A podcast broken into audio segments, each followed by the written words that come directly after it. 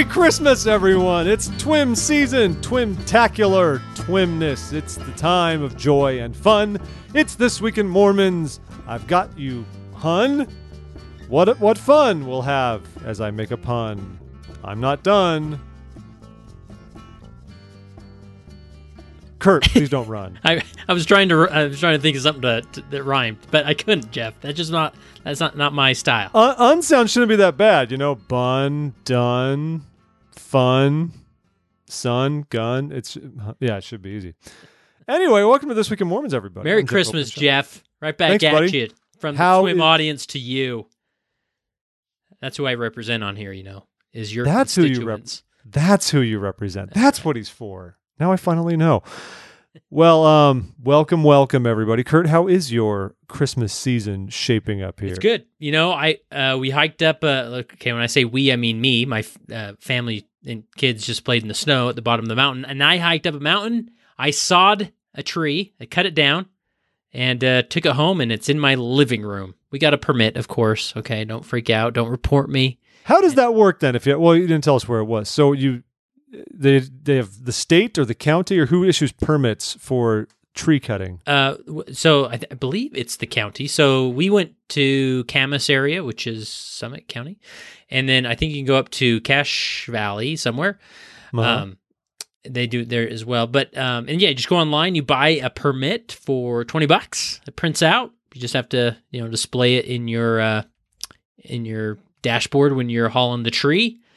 And then uh, yeah, they got certain places you know you can go, and it's you know so we found one and hiked up a mountain and uh, and it's nice because it's not uh, these aren't It's from fun. your typical tree farm folks. These are right. and they, they all have a little bit of character. You know, you get it down, you get in the living room, you're like, huh, I don't remember this hole right here when I was looking at it on the side of the mountain. But yeah, I hiked, uh, I tracked, it was just over a mile and I got a good workout in and, and uh, now we got a tree. And then getting the tree. So you hiked a mile by yourself and cut down a well, tree. yeah. And we did it How like with my, you- my sibling, in law siblings. So Did they you were, just drag it down the mountainside afterwards? or yeah, what? it's really easy because it's all covered in snow and you're just, that's Yeah. the, that's the easy part. Jeff. That's the fun part. the, huh? the hiking and you're like looking at trees and you can't figure out uh, find one that Is- you want and Is the snow a requirement? Does anyone do this when there's no snow, or do you have to have the snow so you can slide the tree? well I, that's just utah climate that determines that but where we were i mean i mean where to get the good trees you're going to go to an altitude that's got snow Mm. so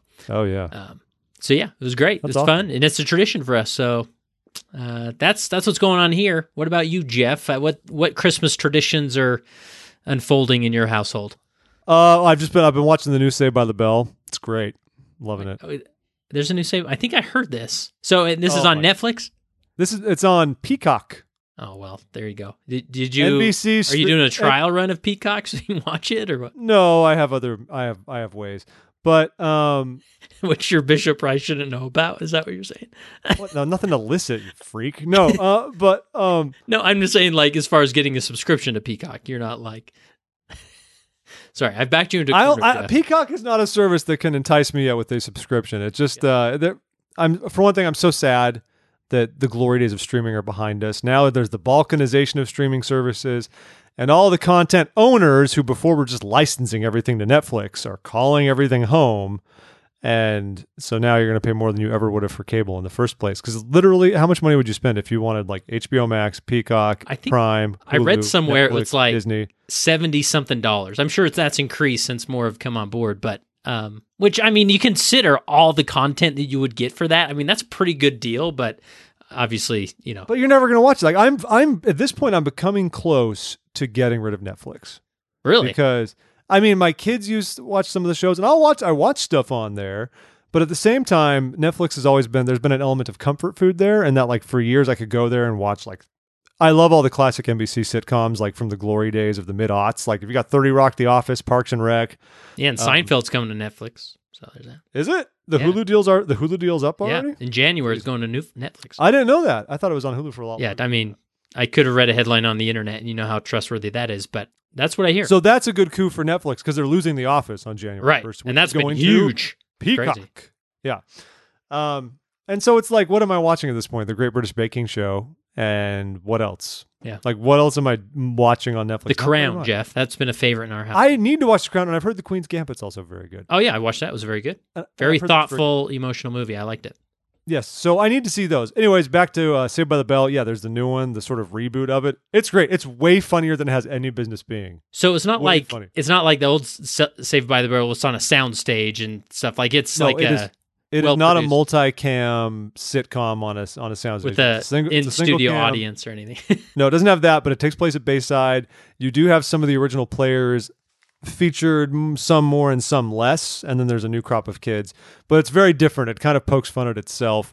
It's written by one of the old writers for 30 Rock and the creator Oh, cool. of the of the dearly departed sitcom Great News. If any of you ever watched that, it only lasted two seasons and it was hilarious. Never heard of it. Uh, anyway, Tracey Wigfield. So it's the, the twin sisters always do like their favorite things, what they're promoting. I think the new Saved by the Bell is like way funnier than it has any any business being I'll whatsoever. figure out a way to check it out. And so, I am like I'm genuinely thoroughly amused when I'm. so is Zach like the math teacher or something? Or No, Zach is the governor of California. I oh my goodness. Okay, wow. How about uh, what was the ner- Skeeter? Is that his name? Screech isn't in it. Screech. There's no Screech. Oh, okay. Well, If there's any explanation for that, I've yet to get to that point. well, I think he's had some life problems that probably took he has. to I- places. He's not. You Yeah, can tell we'll that the uh, you can tell that like Zach Slater, Kelly, and Jesse in real life are the ones that have stayed chummier because they're the ones who are more involved in it. Uh, Uh-huh. Apparently, Lisa shows up at one point, but I haven't seen her yet either. So anyway, that's a digression. That that's my Christmas season right there. It's that.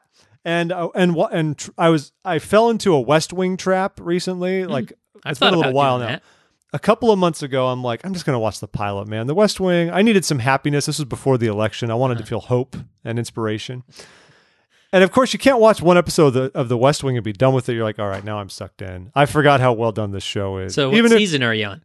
now I'm on four. Oh, but the problem is, a little thing popped up last week that said leaving Netflix.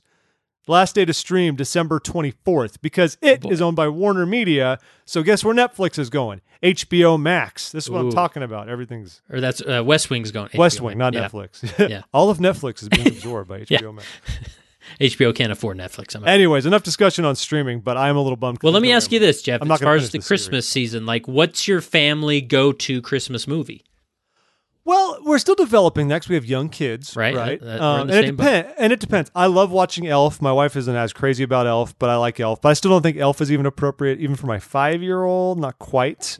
Um, yeah, I have a hard time with it. Like, even though most of the content in Elf is fine, like there's minor language in it, and I'm not at the point where I even want my kid to be exposed to even like mild profanity. He doesn't need that in his Mm. life. You know, soft because it's I'd say it's soft PG profanity, but they drop a few things here and there. Um, I think I need to make them watch the Grinch, not the Jim Carrey version, which is one of the worst films ever Oh, made. come on, halt! I tell you, That you are you classic. are you legit going to stand by the? Jim I Carrey love Grinch? the Jim Carrey. It is one of the most atrocious films I've ever seen. You know, it's so bad. It's probably the part of me in in the '90s where you know, as teenagers, that Jim Carrey was like hilarious. Well, Gotta and they watch- let Jim Carrey do his thing hardcore. Yeah, he was peak Jim Carrey when that came out. right. I want to watch the old school Grinch. Okay. Um, I think we're going to do some Charlie Brown Christmas. We did watch The Great Pumpkin during Halloween, so their interest is peaked. So I think we're going to get into some of those. Home Alone's a given, but they're not ready for that yet either. Yeah, that talk about language. That's got some- Yeah, yeah. Home Alone is not Yeah. not for the kids. Um, and it's also it does send a terrible message. I mean, it's this random Christmas movie, and then at the end, then at the end, an eight year old like straight up like abuses two grown adults, like Yeah. ferociously abuses them. And I know that they were criminals and they were robbing and things like that, but there's no way in a normal world that Kevin McCallister would not be diagnosed as a sociopath and would potentially not be tried as an adult for attempted manslaughter. Do you listen to? Uh, speaking of favorite things, here's my favorite thing this week. Uh, do you listen much to the podcast called Rewatchables? I've heard of that, but I never have. They, they like go and find you know a classic movie, then they break down. I don't listen to everyone, and there can be some language on there. Uh, just uh, notice there, but uh, but yeah, they recently did Home Alone. this is off brand for you. You can't be okay with language. Hey, Come on, man. I, I am Saints. human with uh, vices. fair. Um, and uh, but they they did Home Alone. He has showgirls in his Netflix queue. No. the way. I'm just. No, no. Um, and uh, anyways, they talked about like you know all that kind of stuff. Like how does a kid do this? And then by the time the family comes home, the house is like impeccably clean. You know, Oh, like fine. And there's not even a police report. There's nothing. No one. Nothing happens. and you know what does a father what what does this his father do for a job that he can afford to take that many people to to Oh. Europe? You know, Now that one's fair though. If you watch the film, I've seen that one before. They mentioned that his brother is the one flying them out to Paris. oh yeah, yeah, yeah. So I believe his rich Parisian brother is the one paying for all that. It still does not answer the question how he affords to live in one of the nicer suburbs of Chicago in that massive house. They I mean, mentioned they mentioned there's a theory out there that it's uh, him and his brother are part of uh, the mob, and so and that sort of loops them in with the criminals and things. Why they were, you know, and that's and that's why the wet bandits are after them. That's right. It's all So- it's it's really a mob movie, which would be great for. Chicago. It's a, that's a Chi- Chicago's great for the Yep. mob. That's Yep. Wow, uh, that was a that was a wormhole, Jeff. So, with the Christmas, did you happen to watch the uh, First Presidency Christmas devotional? I did, of course. I mean, man, you know, I love this. I wish they did like a a a a, uh mini general conference in between the the April and October one, like because it just sort of feels like yeah, it's about time I hear from my prophet, and uh, there it is. You know, uh, what did you think of it all? I enjoyed it thoroughly. It was great. It's something I look forward to every year. It's I, I think it's just the Christmas music I love quite a bit and the great Oh, yeah. messages. And we knew this one would be different. You know, it's very similar to General Conference in terms of presentation. And uh, it did strike me though when we sang Silent Night at the end. I noticed for one thing, most of the pre-recorded music was almost all from 2018. Like all of them were from 2018, except the Silent Night, which was from 2019. I don't know how intentional that was, but it did hit me that that was the last time that as a global body of the church, we all watched and sang something like that together. That was the last like church global broadcast in that capacity. So maybe it was intentional. But I mean, I love scream through your the screen like you don't know what's coming. I don't know what to tell you to avoid it, but buy stock in Zoom. Buy stock Yeah. in Zoom. Yes. Um, but it was great. You know, I love Becky Craven being very devoted to not giving away the whole Oh, the thing. I was I, I was, was sort worried. of listening a bit close, a little more closely when uh, she was speaking. Uh, so, but I don't know. She almost, I don't know. She got too close. I mean, No. some of those older kids could do the math with. Wait a minute, the dad wasn't there. Yeah, I was waiting for my And- kid to figure it out too. But then you just lie to him and say, "Oh, it's just you know Santa's busy and they don't care." So great remarks from her, Elder Holland, speaking about the dreams of Bethlehem. Oh, I mean, when he he has some of those talks, you know, obviously all his talks are great, but I think back to a few years ago when he talked about Christ's atonement and on the cross, like when he speaks directly about Jesus. I mean, as far as like his life, I mean, it is so good. You know, I just love it. I know it was dynamite. So it was great. I also this was totally unrelated to the content, but there was a moment when President Oaks went up to go through the you know introduce the next segment, and he pulled his little mask off Oh, and just just- kind of like he just let it like hang off his left ear for a while. I don't know if he thought he took it with him, but he just left it there. I was like, dude, that is a baller move. He's, yeah, I, I had the same time. Like, hey man, yeah, we're all there. We're like, well, I'm gonna need this here. I'm like- second. I'm like, I'll this is hang it here. I felt like that was like the 2020 comb over. You know, that's what used to happen to my grandpa when the wind would blow and all of his combed over hair would just flail, sticking off to north northwest or something like that. But So let me. uh, This is something I've noticed, and you you've mentioned it in past episodes, as far as like the whole circus we go through with sanitizing the lectern in between speakers at church. Yeah. They don't do that for general conference or for the devotional. So, I mean, is that an oversight or or what do you think? I've I think it's a mix because if they were to do it, it would be pretty conspicuous, you know, Right. potentially in a good way to remind us to do it. I'm assuming it's just that everyone's been tested. Significantly who are appearing, and they just say like we're all legit and we know we're okay, and maybe they even have to quarantine in advance or who knows what. But I'm I'm assuming they're embracing proper safety protocol outside of that. Whereas if you're at your doing testimony meeting at your church building like our ward did yesterday, you don't know who's coming up there. Yeah, yeah. you testimony meetings, not a bad. I mean, officially speaking, when you wipe it down, shouldn't you be waiting like four minutes or something like that? But I, could you imagine that between every speaker? All right, hold on, everyone, Right. set a timer. Just play him in the background while we ponder. So But uh, it was wonderful. I actually I teared up during Noel. Noel. Usually, it's Silent Night's kind of the one that gets me, but that arrangement of of the first Noel rather, um, Yeah. that's just it's a beautiful arrangement. That was just that was great. That was excellent, and I felt much closer to uh, my Savior during all that. So that was lovely. And what about uh, Elder and Sister Renlund? Huh? We're, we're praying for them. they've got the Rona. They do. They got it. But it sounds like uh, their symptoms are pretty minor, at least, uh, or asymptomatic for Sister Renlund. So that's good. Yeah, I wonder how they picked it up. And of course, they mentioned that now they're retesting uh, people who have been around them. But hopefully, I mean, he lost at last conference. You can see he lost about at least twenty pounds. So that's probably you know the good thing he's taking care of himself and Yeah, yeah. staying strong. And uh, like Elder Soares, man. Also, yeah, he's very, doing very, great too. Very trim. Very I wonder trim. if they're, you know, obviously, the, I think Thursday they typically on a, in a normal world they have their Thursday temple meeting, uh, you know, council meeting. I wonder if that's something that's happening via Zoom or uh, I've wondered about that too. getting into a large room that. But you can't zoom in for a temple meeting. I mean, it has to be. Well, in no, the temple. yeah. But the temple's also closed. right, and I think they're they're doing it in the Joseph Smith Memorial Building. I've heard. I don't know where I heard that, that but makes uh, there's a rumor.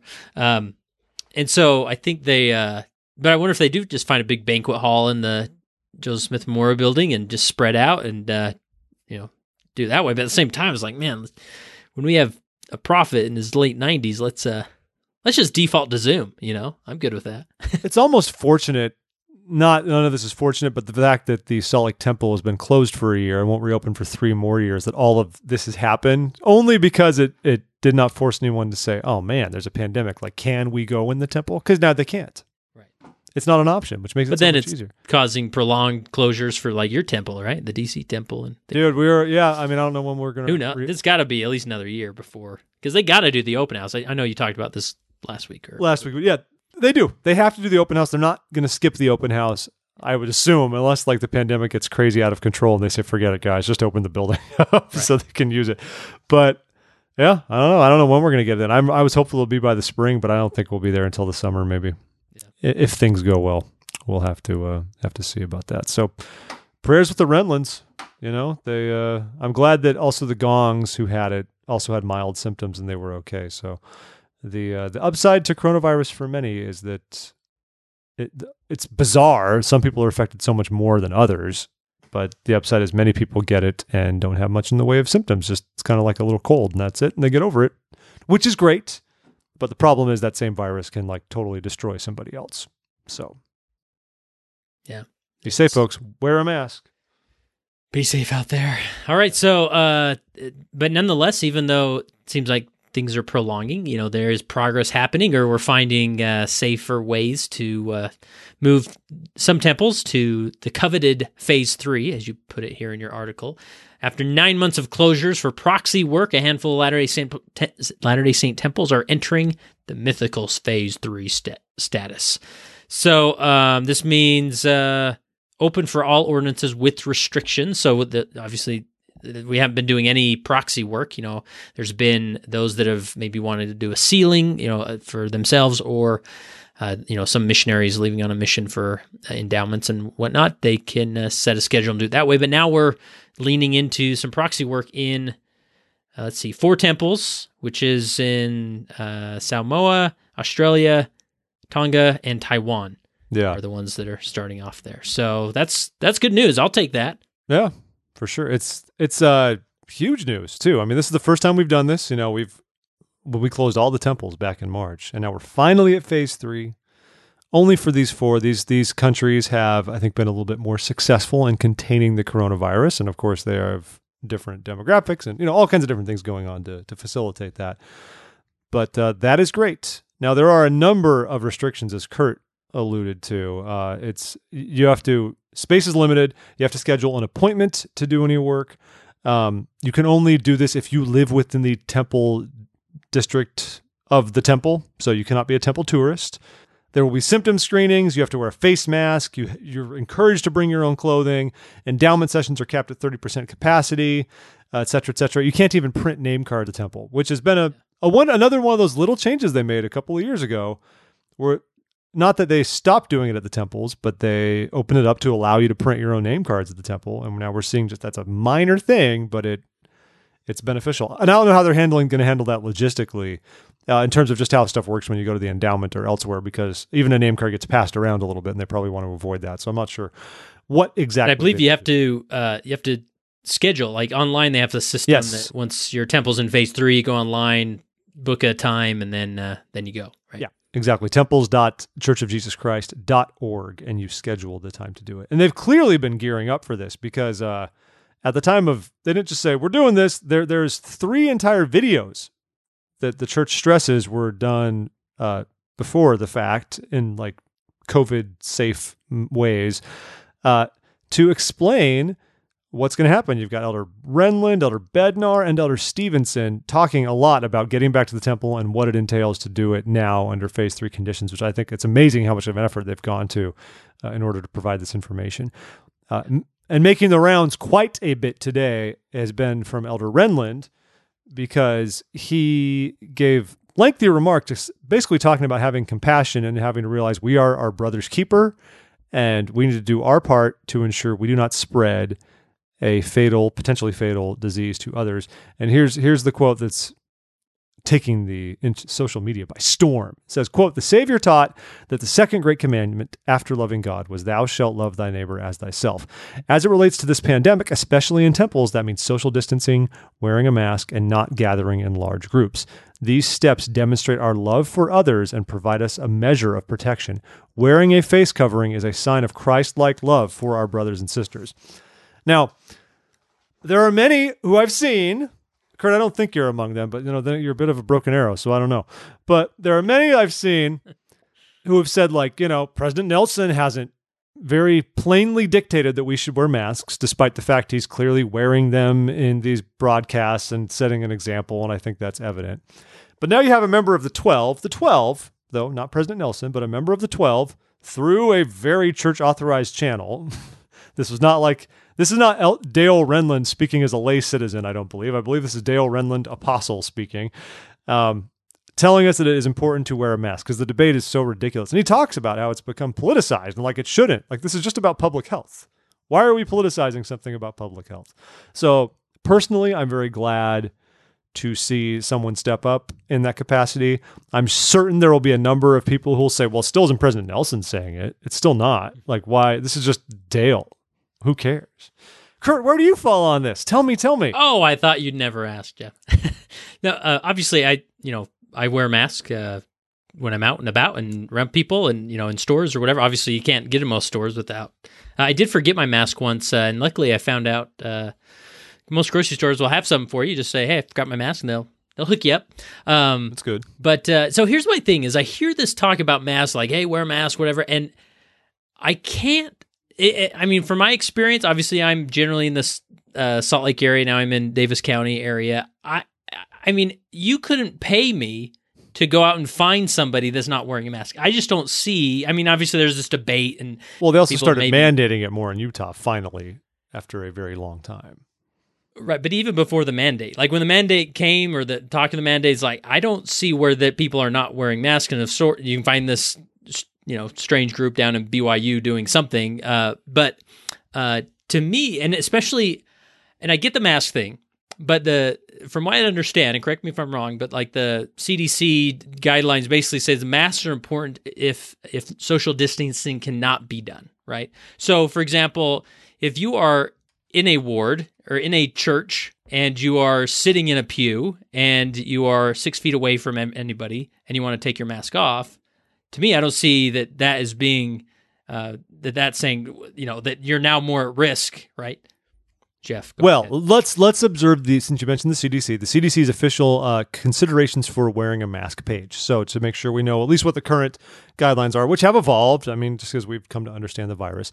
So they mentioned that masks offer some protection to you and are also meant to protect those around you in case you're unknowingly infected with the virus. You could be asymptomatic that causes COVID nineteen. It does say a mask is not a substitute for social distancing. Masks should still be worn in addition to staying at least six feet apart. Um, and then the other stuff, the usual thing, you know, wash your hand for 20 seconds. Uh, if you're away, if you're outside by yourself away from others, masks might not be, you know, necessary. So it seems they are saying they're good, even if you're six feet apart, because if this thing does carry, you know, over the air, six feet's not going to make a huge difference, right? Like you could be maskless and sneeze, and all all, all your business is going to go twenty feet away, and that's going to be what, sure. Yeah, but I just don't. I, I mean, I think they're um, the, the masks have become sort of this uh, this thing that sort of is I don't know. It, it to me, it's. I think if especially if we're outside, if we're, um, you know, it, to me, it's just everywhere. It's like if you're not wearing a mask in your car, you should feel bad. I'm like, no, I'm in my No, you shouldn't feel bad. I'm not going to wear a mask, right? Uh, but I don't know. To me, it's just so much information. I absolutely believe you know masks definitely help uh, diminish the the spread. You know, absolutely. Um, but at the same time, I just don't. When there's all this, because every time I hear these like this criticism about masks, like oh, if, if people like obviously our rates in Utah have been going up, and it always goes if people understood the mask thing. It's like listen. We get the mask thing. Like, show me a place in Utah where it's not happening. And, and sure, but some would be like, "Well, I was at this gas station once, and this happened." okay, like that's gonna. There's gonna be outliers, right? But like in general, I was at like the Utah Maverick. is knocking Utah is knocking the mask thing out of the park. We get the masks, everybody's wearing the masks, and so I'm always just like, okay, like, anyways, and it's also. it- it- I mean, if you want, I, I want to default to like my leadership world here, but it's like no, it all I'm, goes. enjoying, I'm enjoying opinionated Kurt Okay. more. Please continue. So this is what it goes down to: is it's the uh, the values pizza. When we're talking about leadership principles, there's everybody has a values pizza. Everybody picks two to three toppings on their pizza that they like because a combination of those they really like it and they enjoy the pizza.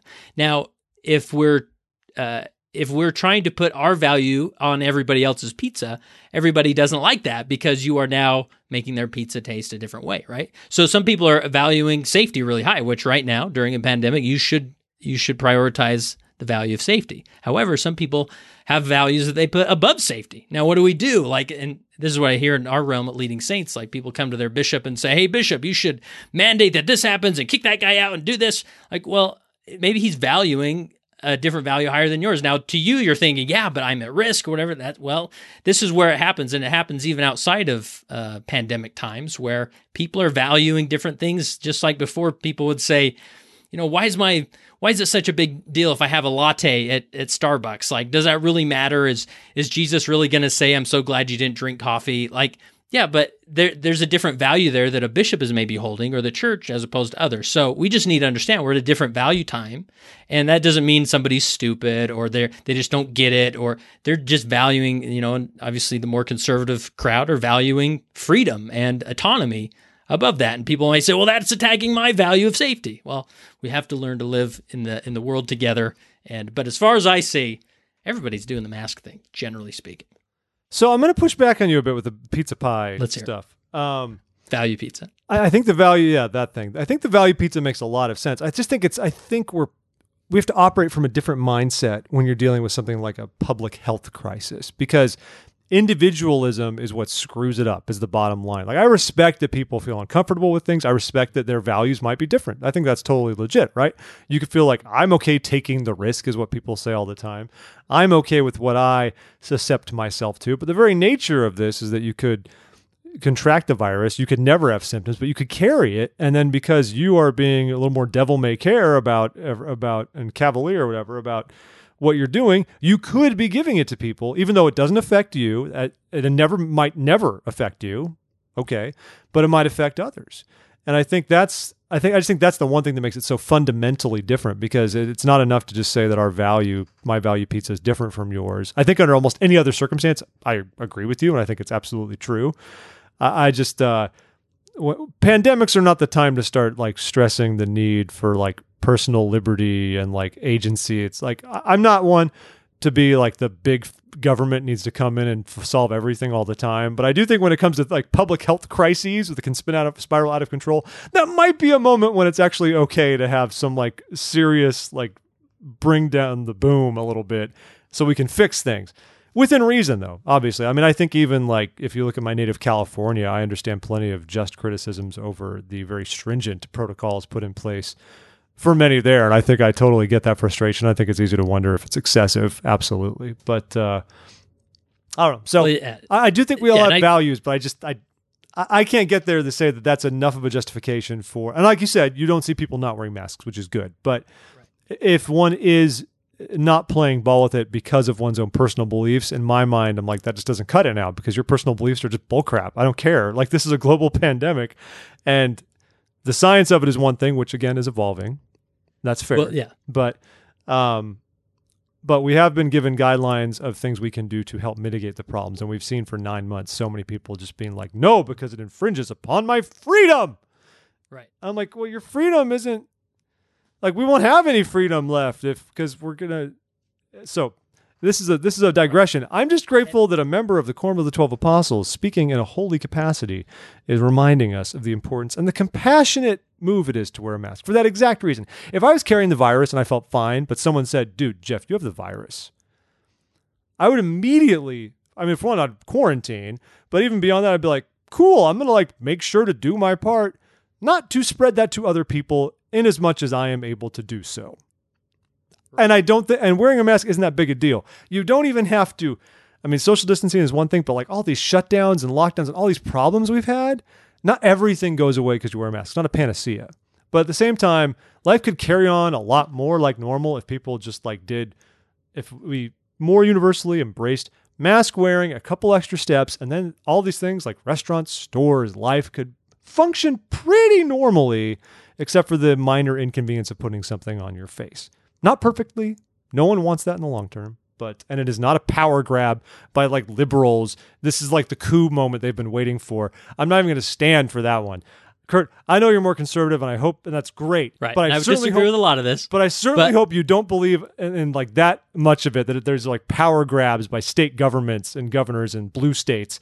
Like what this is what they've been waiting for: a virus to come from China. Say this is the moment, boys. Let's wrap it up. We're gonna control everybody now. It's happening. Like that. I guess I, I guess my where I have the reservation is that when they when we see cases go up, there is more emphasis on wearing masks, which has already happened, and then they see the case continue to go up, and then they default to well, it's the people that value the freedom that's the problem, right, or that somehow hold the freedom above the the safety value, right? well, So it's not a problem to value freedom, but if you're if valuing your freedom is Im- imperiling public public health, then that is a problem. Then yeah, you shouldn't. You don't get to. Have But what I'm saying is that we default to well, they must somewhere somebody's not wearing a mask, or somewhere somebody is is not following the rule, and it's probably those freedom loving people. Like that's Hmm. Yeah, where there's a stereotype I, I say, Yeah. whoa, whoa, whoa! Like let's just all chill out, realize we're in a very difficult situation, and especially when like local like government tweak. Uh, uh, Twitter accounts are like tweeting out things like, "Well, if people,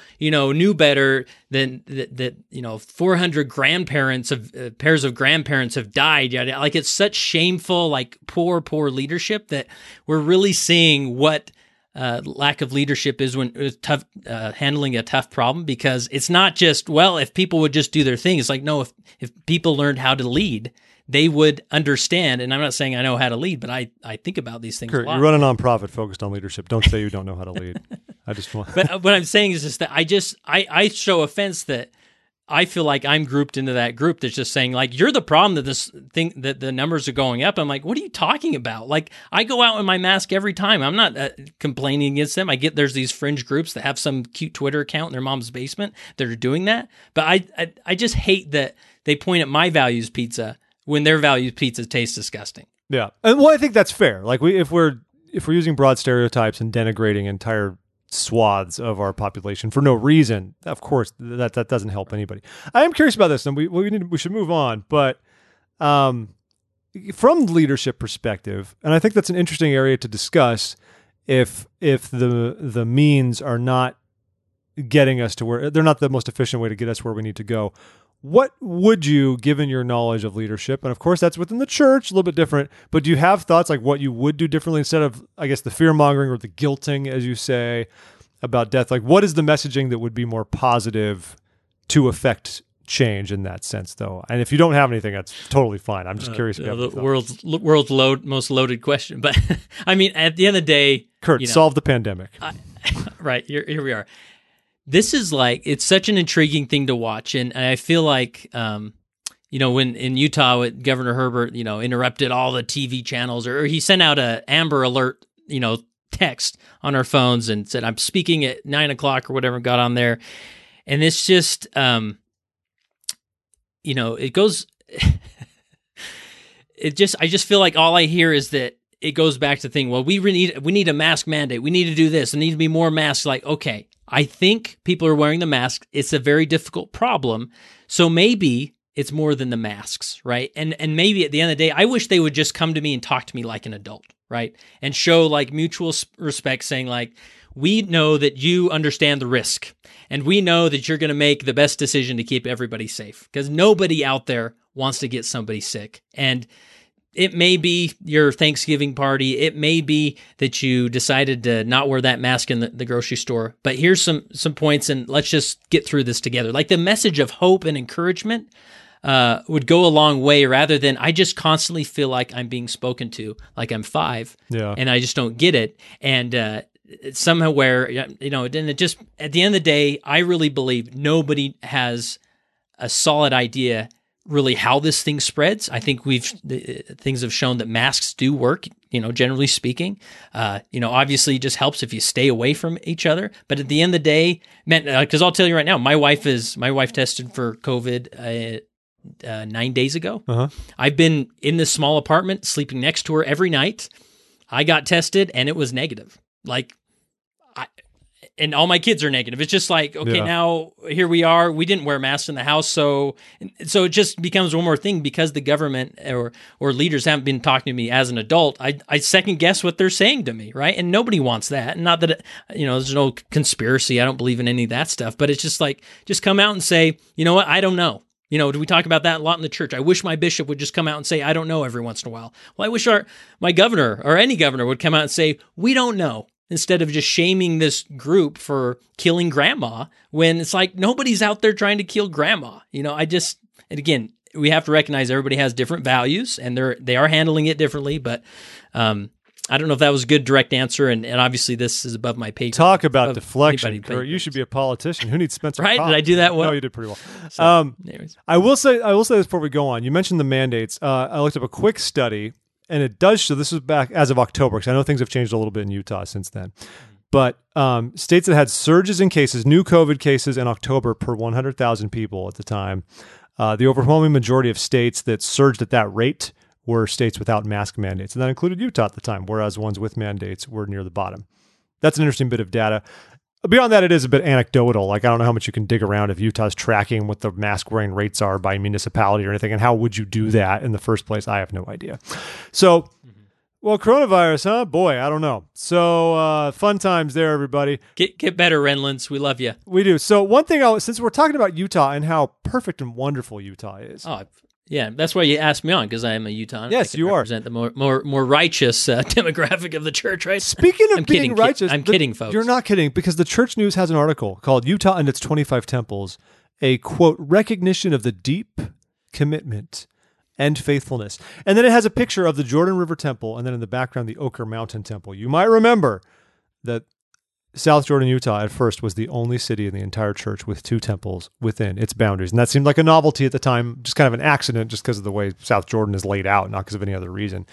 Uh, but now, of course, we have a couple of other instances of that. Anyway, this is just a this is like a little pat yourself on the back piece for Utah. Just saying, like Utah is so freaking righteous.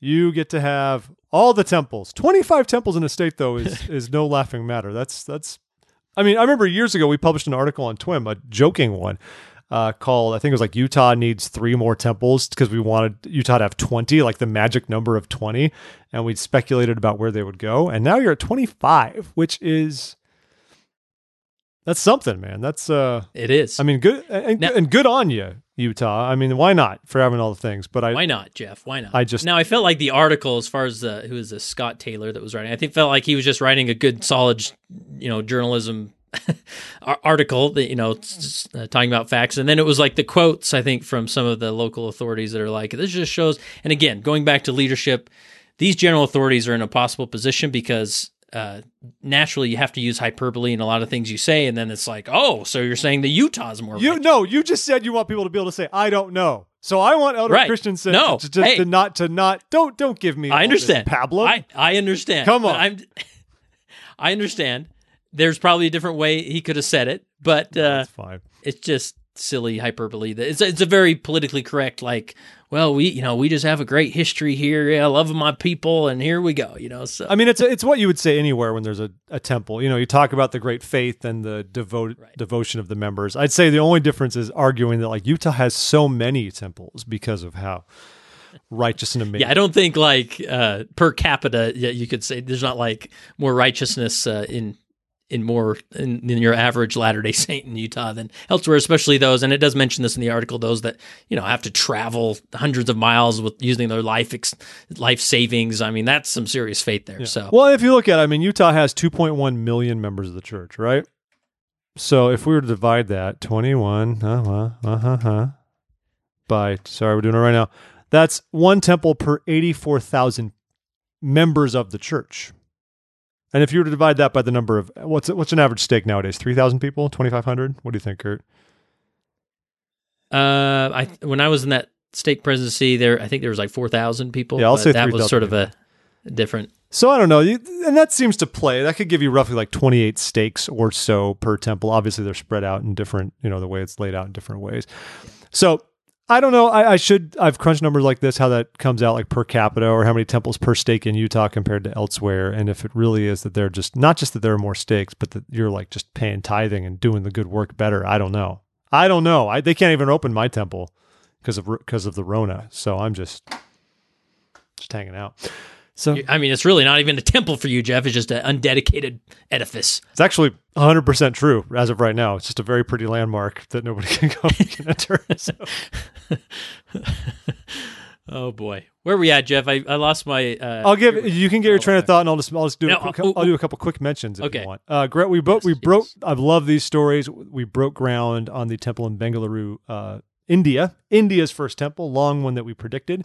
Bengaluru was also known as Bangalore before they sort of de uh, anglicized many of the city names. I don't know if you're familiar with that, Kurt. A lot of Indian cities had these, like you probably heard of Bombay or, or Calcutta Yes. those all those were sort of the British versions of these these traditional names for Oh, cities. really? So like that's why that's why it's Mumbai now. It's not Bombay. Calcutta's Kolkata. Bangalore is Bengaluru. It's things like that. So If you were to ask me ten minutes ago, uh, uh, you know the difference between those cities, I would have just thought they were two different cities, not the same city with the right name. but they're not, but it's great, man. The first first temple in India. Obviously, the church is not huge in India, but it's you know it's growing and it's it's doing things and it's a terrific location in general. I mean, that's of course we are going to get the temple now in Dubai.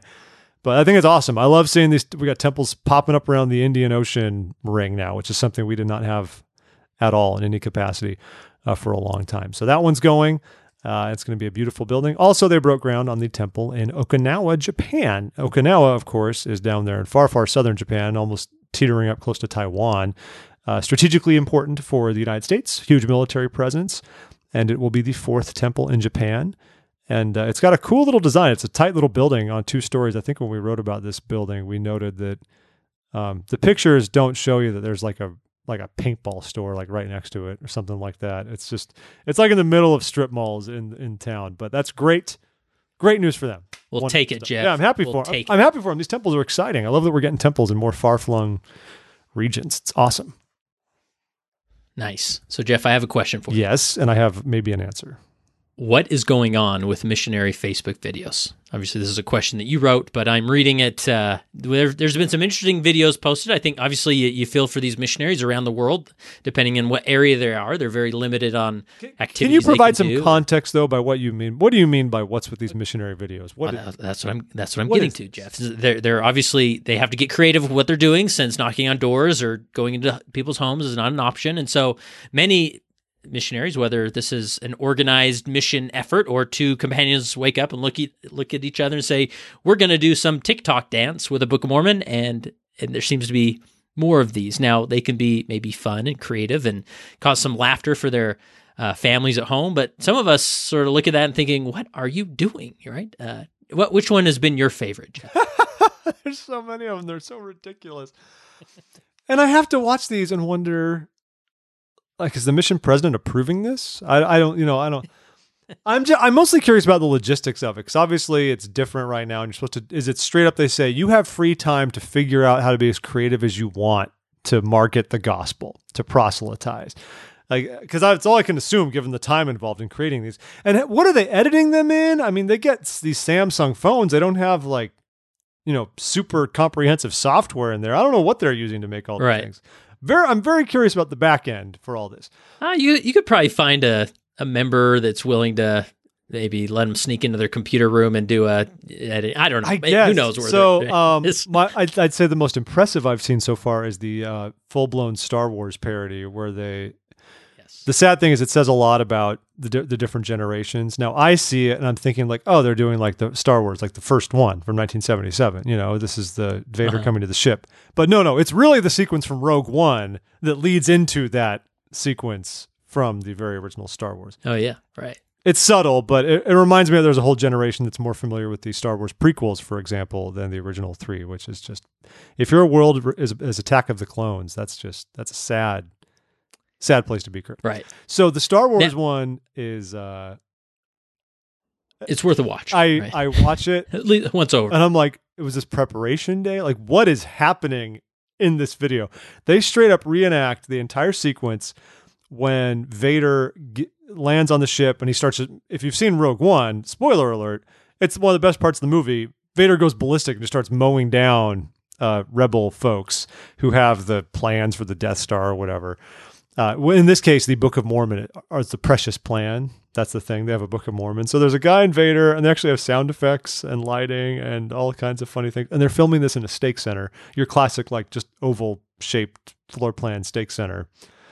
And uh, that one's that one's that one's pretty funny. It goes in rooms all around the building. I don't even know how they synced up and did like light, like they did uh, light speed on all the computer monitors in the genealogy lab, and somehow it synced all of them up. So someone plugged. I don't. They went to all kinds of effort. it's impressive. all kinds. It's of, impressive, the- which makes you wonder, like, wow, I'm impressed, but also maybe you have too much time. That's what I'm thinking. Like, how are they doing this? What else? But I say that on my mission, we in my last area, we put on these firesides that were musicals, and we based them on like pop culture items.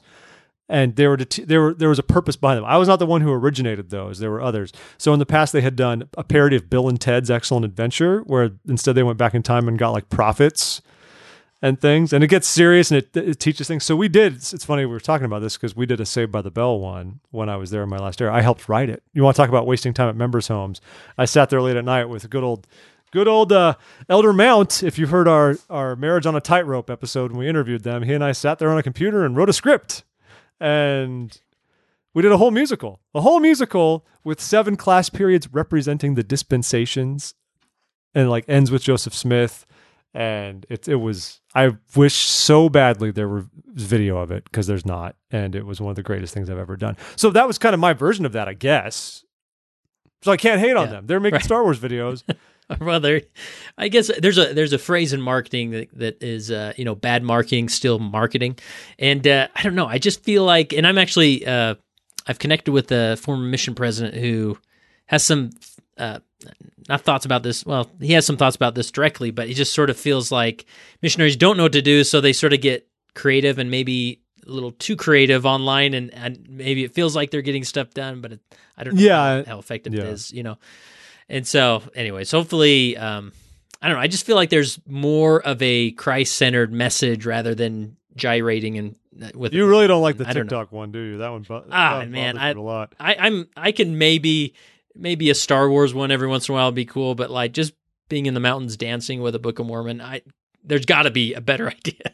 anyway, Every time that one comes up, I die though. I see it, and just the way they every time. do it. I cringe, Jeff. I cringe. I mean, I'm watching it right now. I'm besting with no audio, and this there they go. Oh, they're moving their hips, and that one, oh, he clearly has no rhythm. I'm with you on that though. Teach it's him how to like dance.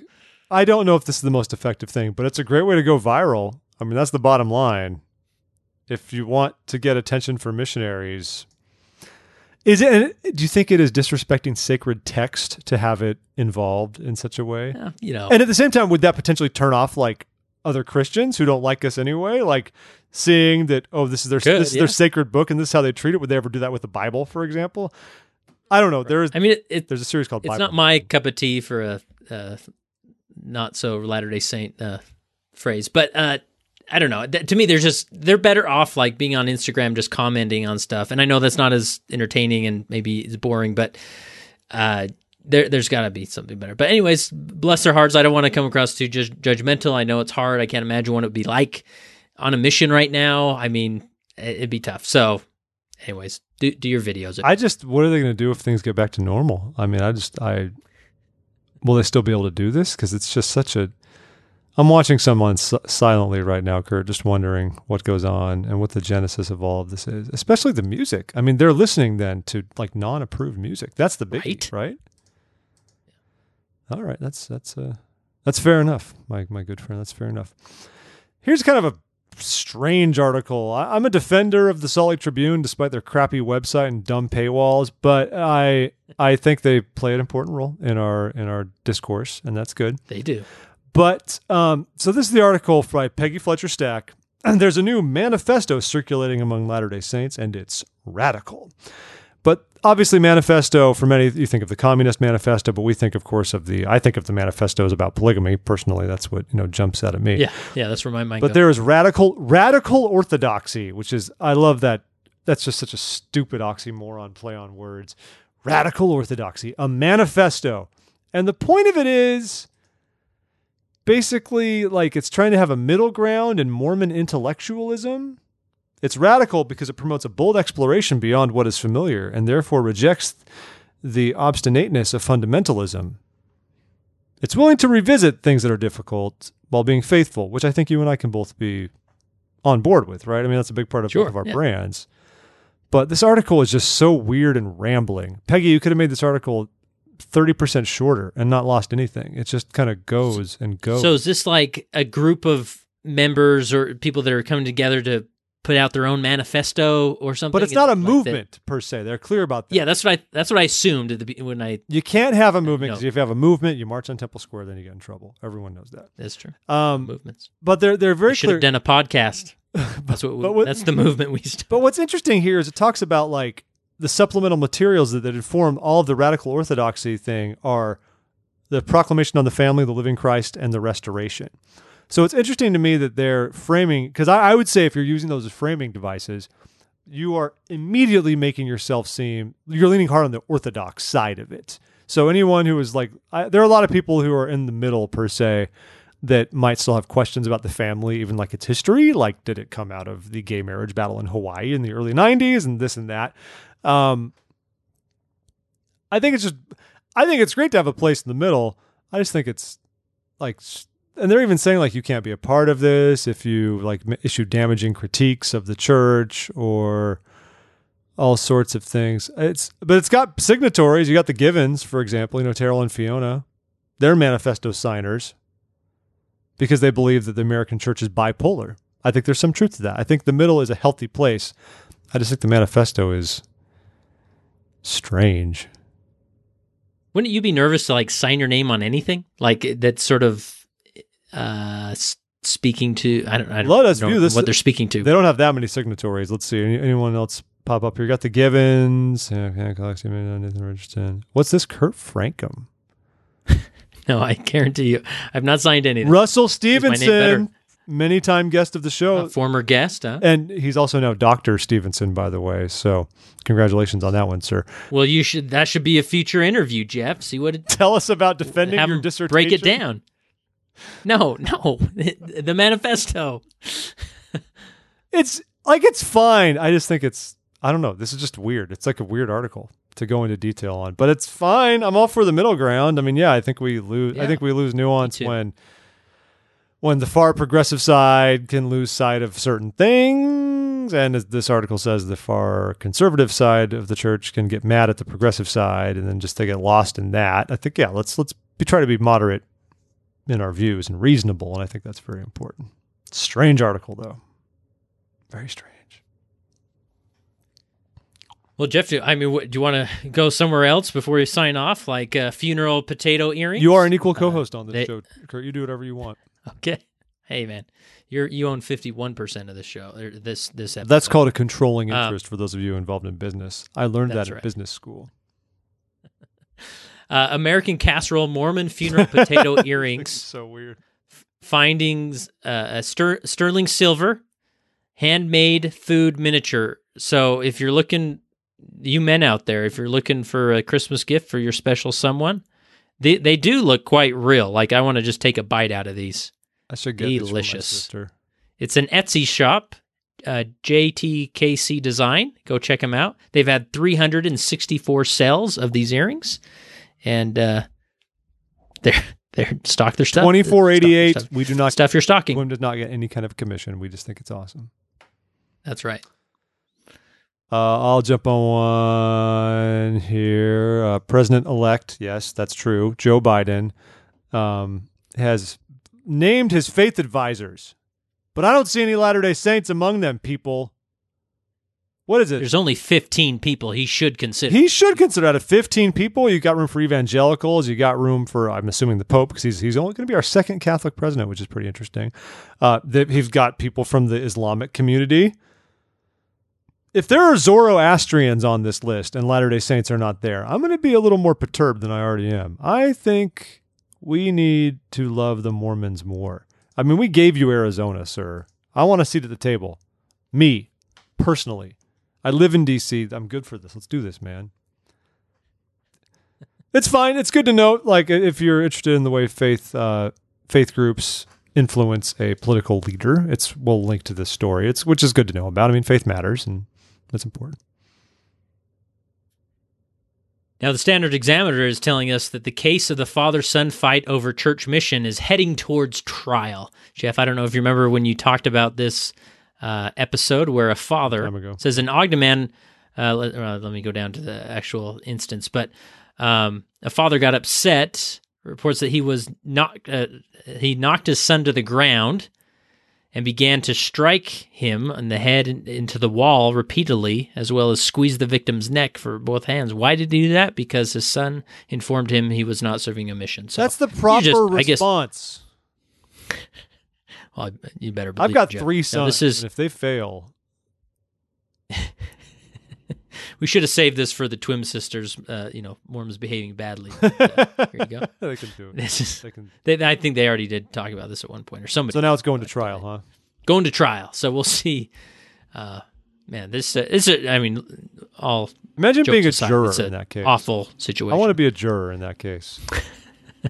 how, how much fun would that'd be awesome? I've never been, I've never been in a jury. I feel like I'd do well. I have Jeff. I Did you have. love it. Um, it was intense. It was, it was domestic violence against a woman, so it was uh, it, it was actually kind of touching. Not to go off a tangent here, but that was my um, the uh, the uh, what was it? The prosecuting attorney. They she was brought to tears when we um, Wow. We came as as we said the ver- you know is guilty uh, because this was a bad man who did some very horrible things of abuse to Yeah. his uh, his girlfriend, and uh, it was we were almost a hung jury, and it was actually anyways. It doesn't it doesn't matter, but uh, No, that's it. but luckily we we prevailed. Uh, the truth prevailed. Value we prevailed. prevailed. The jury's agenda We- prevailed that day. Yeah, that's right. Obviously, we. Anyways, I'm not good with. I've never been in one, man. Jeff. One time, last time I had a jury duty, it was a long time ago, and I sat there all day, wait, as they called like group numbers and dismissed them, and I was like, oh boy, this isn't looking good for me. I think I'm going to get sent in there. If you go, you might as well be on the jury, right? You might as well walk away with some stories. I guess, but it, but we, was it just for a day though, or did you actually? Yeah, it was just. I think most are just A lot are, but of course you you, run the risk of getting sucked into some kind of. My brother was on a um, a grand jury, and it was every other Thursday for eighteen months. Yes, grand juries are a whole other thing. So that that was a whole other thing. yeah, that's. But he he had you know all things in hindsight. He, it was a great experience for him. He kind of saw a unique part of our system. So Yeah. Yeah. Well, folks, I feel good with that. I feel great about the week in Latter day Saint news. I feel great knowing how much Kurt wants to use his pizza to to push hey Jeff, to let me push out just- your let me pizza. just say, I, I appreciate you letting me. Uh, you know, I, I realize I'm more. I lean more right on this uh, platform than than maybe other co-hosts, and I appreciate you listening. You you've always been a good friend who's open to hearing my views and giving giving. Well, I like perspective. the and I just want to say, you know, I've yeah, and and I hope people out there will realize that um, it, it, there's people feeling marginalized because they sort of get grouped in with these things. I've many times felt like that where suddenly I'm this radical or something, or I have this opinion, or I'm against masks or whatever. I'm like, no, I don't. Everybody, nobody wants anybody to die, right? And we're all doing our best to move forward. And and I think out of any value, I know safety and healthy health is uh, pretty paramount right now, but I think just trying to understand your neighbor and their perspectives is is probably right up there with. I think that is a, a good, important thing. All, on the other way, you could just st- start playing for a better team. I mean, I don't know what you're doing, Kurt. You just just change sides, man. It's all about it's all about winning. No, um, we all win when this gets back to normal, and you can just like go to church again like normal, and just Right. like go back to life. We'll get there, Jeff. We'll get this. We'll get through this. I hope so. I hope so. I was actually reflecting this week. Remember that time we fasted to end coronavirus, like back in the spring? It's kind of like what, specifically to end it, or it's kind of like what happened with that? fast? What happened with that? What happened with the fast? it's Let's see. Nelson Global Fast. Let's look it up. we we did the fast on uh, Good Friday for worldwide COVID 19 relief. That was, of course, what we were namely going for there, which is relief can be a lot of different things, of course. But uh, we need that relief, people. Don't over do your part. Don't overload your ICUs. You know, leave it for the people who are going to need it most and love your uh, healthcare workers who are putting themselves in harm's way. That's actually tomorrow's uh tomorrow's light the world focus is uh show appreciation for healthcare workers. Share a post inviting others to do the same, Jeff. So you can mark that off your calendar. Thank you. You did it. No, they've been doing a lot, man. We've got a lot to be grateful for in this weird, weird year of years, but uh, we can we can do hard things. So, uh, Kurt, is there anything at Leading Saints, by the way, that people should be looking out for? Anything you're You know, we've got some great uh, episodes recently of just about uh, leading during the the pandemic, and or I guess not necessarily the pandemic, but you know the sh- church shutdown or the Zoom church and things. So uh, wherever you're listening to this podcast, we hope you'll join us over at Leading Saints and uh, share your perspectives. Good deal. And folks, you can join us at thisweekinmormons.com. You can join us on Facebook, on Twitter, on Instagram, all those things. You can support us on Patreon. Like you could. I put this plug at the end at the beginning. I'm trying to do A B testing here, people, and it makes no difference. Give me your money. Give it to me. All of it. Is it because I frame it that way? Kurt, frame the Patreon pitch better. Maybe you can be more successful. Go ahead. Well, typically, you know, if I put my marketing hat on, there's got to be a value exchange here. So if they become a Patreon, Jeff, uh, are you going to give them a bonus episode? Are you going to Feel going good to, about yourself. How is that not a Are you gonna- Well, maybe some. We need. I have tried maybe to think th- about other content I can generate. I don't know what bo- like what bonus episode would I give them? It's a newscast. I'm going to make an extra week you of news. You do some great. No, you do some great additional interviews to this. That maybe there could be additional, uh, uh, you know, questions. Well, we did ask. we did do that when we interviewed Meryl Jensen uh, to the, to our Patreon supporters. We did uh, release the uncut interview, which was like 20 odd minutes longer. Which so that that So- was fun, and I felt great. I was glad I was able to provide that. I don't know that it was earth shattering, but it was great to be able to provide that. What do you offer that's extra, Kurt? We have a Well, whole don't do uh, core Patreon- leader You don't library. do Patreon anymore, though. I forgot. Well, the same thing. We did, they take donations, but uh, yeah, we have a whole core leader, library, additional content that people can peruse and and uh, get additional value. So All right, folks. If you go on Patreon, I'm going to start talking to you. I'm going to I'm going to let you in on the. We're going to make it into a fun little group. You'll be on the inside. In my mind. Good start. Anyway, it's really just like a dollar a month. I just I just want to you know pay for all this so it keeps going. That's all. Anyways, sorry to keep you so long, everybody. Thanks for taking the time to tune in. I am tired, and it's time to end the show. Kurt, I love you. It's wonderful to have you. love you, Jeff. good man. Folks, hope you have a great week. We'll talk to you soon another week. Continue to have a Merry Christmas season and look out for the one. That would be a great thing to do. Until then, be well, be whole.